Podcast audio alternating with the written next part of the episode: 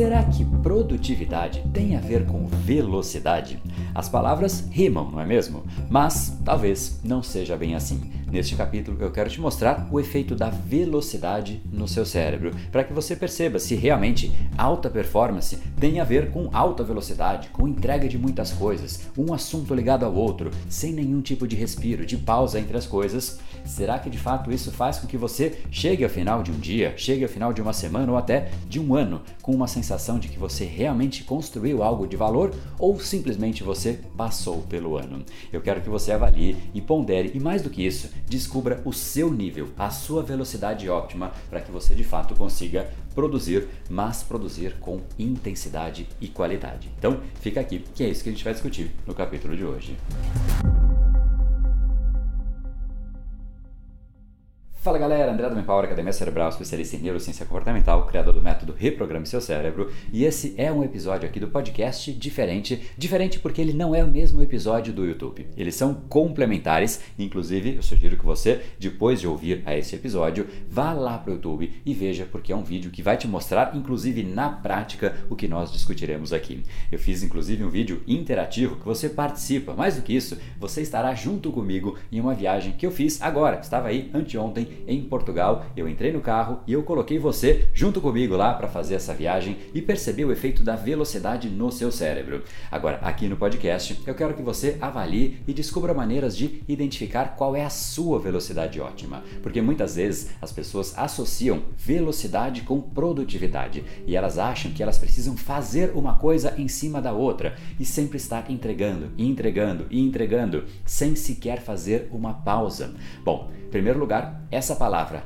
pausa já é algo importante. O nosso cérebro precisa de pausas para consolidar aquilo que está acontecendo ao nosso redor. Se a gente não permite pausas, basicamente, além de não conseguir descansar, a gente também não consegue absorver a qualidade da informação que poderia ser absorvida se nós estivéssemos fazendo pausas. A gente acha que está sendo mais produtivo, mas no fundo, a gente talvez nem tenha tanta qualidade assim naquilo que nós fazemos, porque nós sequer paramos para avaliar, para ponderar, e é exatamente na pausa que a gente consegue fazer uma avaliação. Por isso que no jogo de um futebol, por exemplo, existe uma pausa no meio do tempo, para que tudo possa ser reavaliado, para que a estratégia possa ser repensada, para que os jogadores consigam respirar, relaxar reavaliar para que eles possam avaliar como eles podem voltar para a segunda metade do jogo com uma estratégia diferente e já recuperados, restaurados, restabelecidos. Então esse já é o primeiro ponto. As pausas, elas são importantes e esse processo de altíssima velocidade não é tão benéfico neste aspecto, fazendo com que o seu cérebro não tenha um elemento que é fundamental de absorção daquelas informações e de processamento, de reavaliação.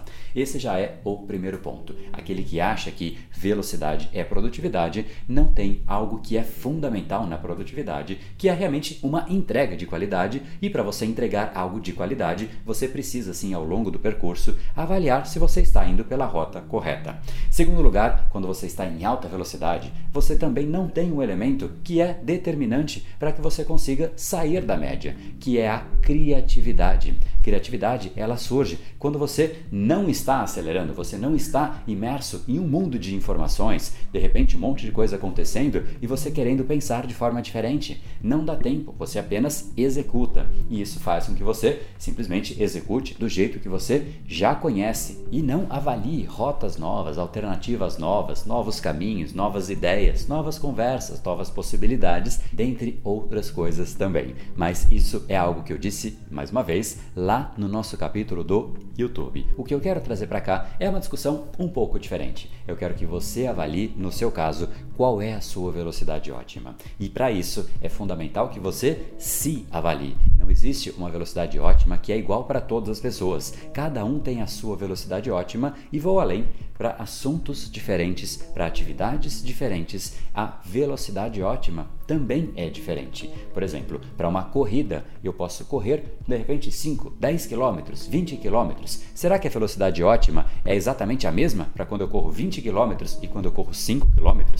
E a resposta é seguramente não. Quando eu corro 5 km, a minha velocidade média é maior porque eu posso correr mais rapidamente, sabendo que o percurso ele é menor. Agora, quando eu corro 20 km, ao mesmo tempo eu sei que eu preciso me preservar um pouco mais para que eu consiga durar toda essa distância. Mas como é então que eu descobri a velocidade ótima de cada uma dessas distâncias?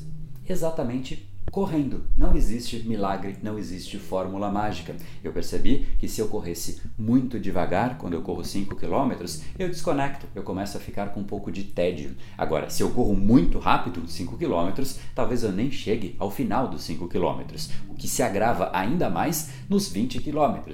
Então, o fato é, você precisa ponderar, avaliar a sua velocidade, o seu tipo de reação para cada nível de velocidade que você tem. E eu vou dar algumas dicas para que você possa fazer isso no seu dia a dia. De repente, você tem alguma atividade que você faz com uma certa rotina, todos os dias talvez, todas as semanas talvez, ou seja, você já conhece a sua resposta para aquela atividade. Eu te dou aqui algumas sugestões. A primeira delas é você diminuir um pouco a velocidade que você faz. De repente, adicionando uma pausa, como a gente falou de repente, simplesmente fazendo com mais lentidão para que você consiga prestar atenção em detalhes que talvez você não conseguisse se você estivesse fazendo com a sua velocidade tradicional.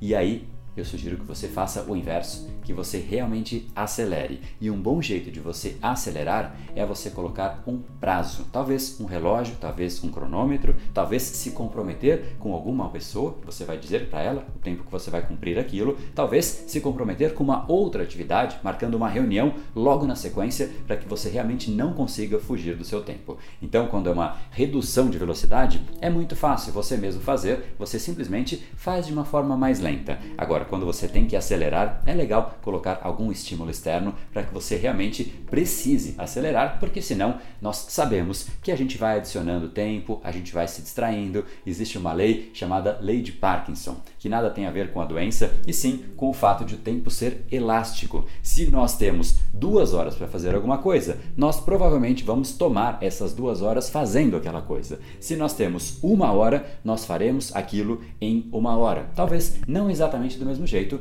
mas aquilo será concluído em uma hora. Então, sugiro que você use essa lei a seu favor e você basicamente estabeleça então tempos diferentes. Faça isso para que você consiga começar a avaliar qual é o seu tempo, qual é a sua velocidade que você sente que você rende mais, que você absorve mais, mas principalmente que a sua entrega é de melhor qualidade. Às vezes é fazendo aquilo de uma forma mais rápida, às vezes é desacelerando. E conforme você vai ajustando esse processo, se você sente que é mais rápido, você acelera um pouco. Aí você faz novamente o mesmo processo, você acelera mais um pouco e percebe se a qualidade cai ou ela aumenta. Enquanto a qualidade for aumentando, você mantém essa progressão. Conforme você perceber que a sua qualidade começa a cair, isso é um bom indicativo que você chegou no seu patamar ótimo, na sua velocidade ótima. Essa é a maneira. Não existe uma regra, não existe uma fórmula mágica. O que você precisa é de fato fazer o seu teste, fazer a sua prática no seu dia a dia. Então eu já deixo aqui uma primeira lição para você. Você vai ter que avaliar e identificar qual é a primeira atividade que você vai fazer este processo. Não sei, de repente pode ser um relatório que você faz todos os dias no seu trabalho, talvez seja alguma atividade que você faz em casa, talvez seja momento de descompressão, talvez ler um livro, talvez estudar, não sei. Sugiro que você escolha apenas uma atividade para que você comece a avaliar a sua velocidade ótima. E aí, olha só que interessante. Se você fizer isso com uma atividade e achar o seu tempo ótimo, depois fizer isso com uma outra atividade depois com outra, com outra e com outra, você começa a achar um tempo em que você realmente começa a se tornar mais produtivo, fazer as atividades com mais leveza, com mais prazer, porque das piores coisas que podem acontecer é você ter que fazer a atividade ou com muita velocidade e você não conseguir fazer aquilo, não dar conta daquela atividade, sentir que você não concluiu com qualidade aquilo, ou ainda fazer de uma forma muito lenta que chega até a te dar tédio. Quando a gente acha esse ponto ótimo, a gente começa a preservar muito mais a nossa energia porque nós achamos a velocidade que nos dá prazer em fazer aquilo. E isso, quando você traz a velocidade certa, com prazer em fazer aquilo, com a melhor qualidade de fato de entrega daquilo, efetivamente você começa a entrar no território de produtividade, porque produtivo é aquele que consegue de fato fazer, mas fazer com qualidade, fazer com energia, não drenando energia, não ficando sem nenhum tipo de energia logo depois daquela atividade. Isso não é produtividade. Produtividade é como se você fosse, de repente, uma fábrica. Uma fábrica produtiva, o que, que é? É uma fábrica que consegue receber os ingredientes, receber a matéria-prima e sim produzir e sim entregar um bom produto final, mas conseguir constantemente entregar um bom produto final. Se você consegue entregar uma, duas, três vezes porque você fez com velocidade, mas ficou sem nenhum tipo de energia, aí o que acontece? A fábrica precisa parar. A fábrica tem que ter ali algum momento de reparo, de ajuste, porque alguma coisa ali foi prejudicada, o processo não vai fluir tão bem e a fábrica vai ter que ser reestabelecida. Então, se você achar o seu momento ali, a sua velocidade cruzeiro, chamamos assim, você começa a se tornar uma pessoa muito mais leve. Você tem uma energia à sua disposição e você começa a entregar com qualidade, mas ao mesmo tempo com a sua velocidade e não velocidade máxima. Esse é o conceito e mais do que isso, esse é o exercício que eu queria que você levasse para o seu dia a dia. Então, mais uma vez, identifique qual é essa atividade que você vai fazer a sua avaliação e, uma vez que você fez essa primeira tarefa que eu acabei de te passar, a segunda tarefa é você ir lá agora para o YouTube e assistir ao episódio que você vai estar junto comigo dentro de um carro que eu aluguei lá em Portugal para que você possa sim perceber o efeito da velocidade no seu cérebro e mais do que isso, eu te mostro lá um hotel bem bacana em um lugar que eu estava ali. O último destino que eu estive em Portugal foi passando em várias cidades e ali foi a última hora, o último momento. Depois voltei para cá, voltei para o Brasil, tá bom? Então vai lá agora para o YouTube e mais do que isso, eu queria saber se você gostou desse formato complementar, assuntos que complementam aqui o podcast, o YouTube e o YouTube complementa o podcast e vice-versa, ou seja, um fortalecendo o outro. Se você gostou, vai lá no Instagram do Brain Power, BrainPowerBR e deixa lá o seu comentário, tá bom? Então, lugares para você seguir Primeiro lugar, Instagram,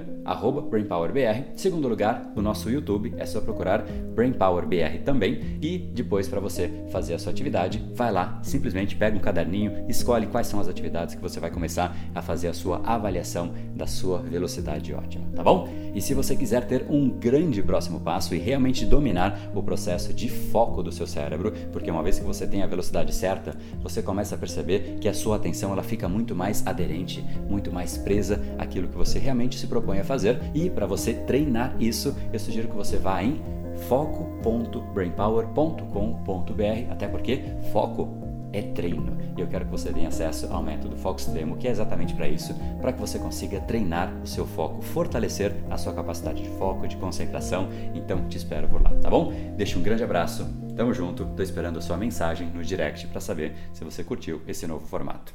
No brain, no gain.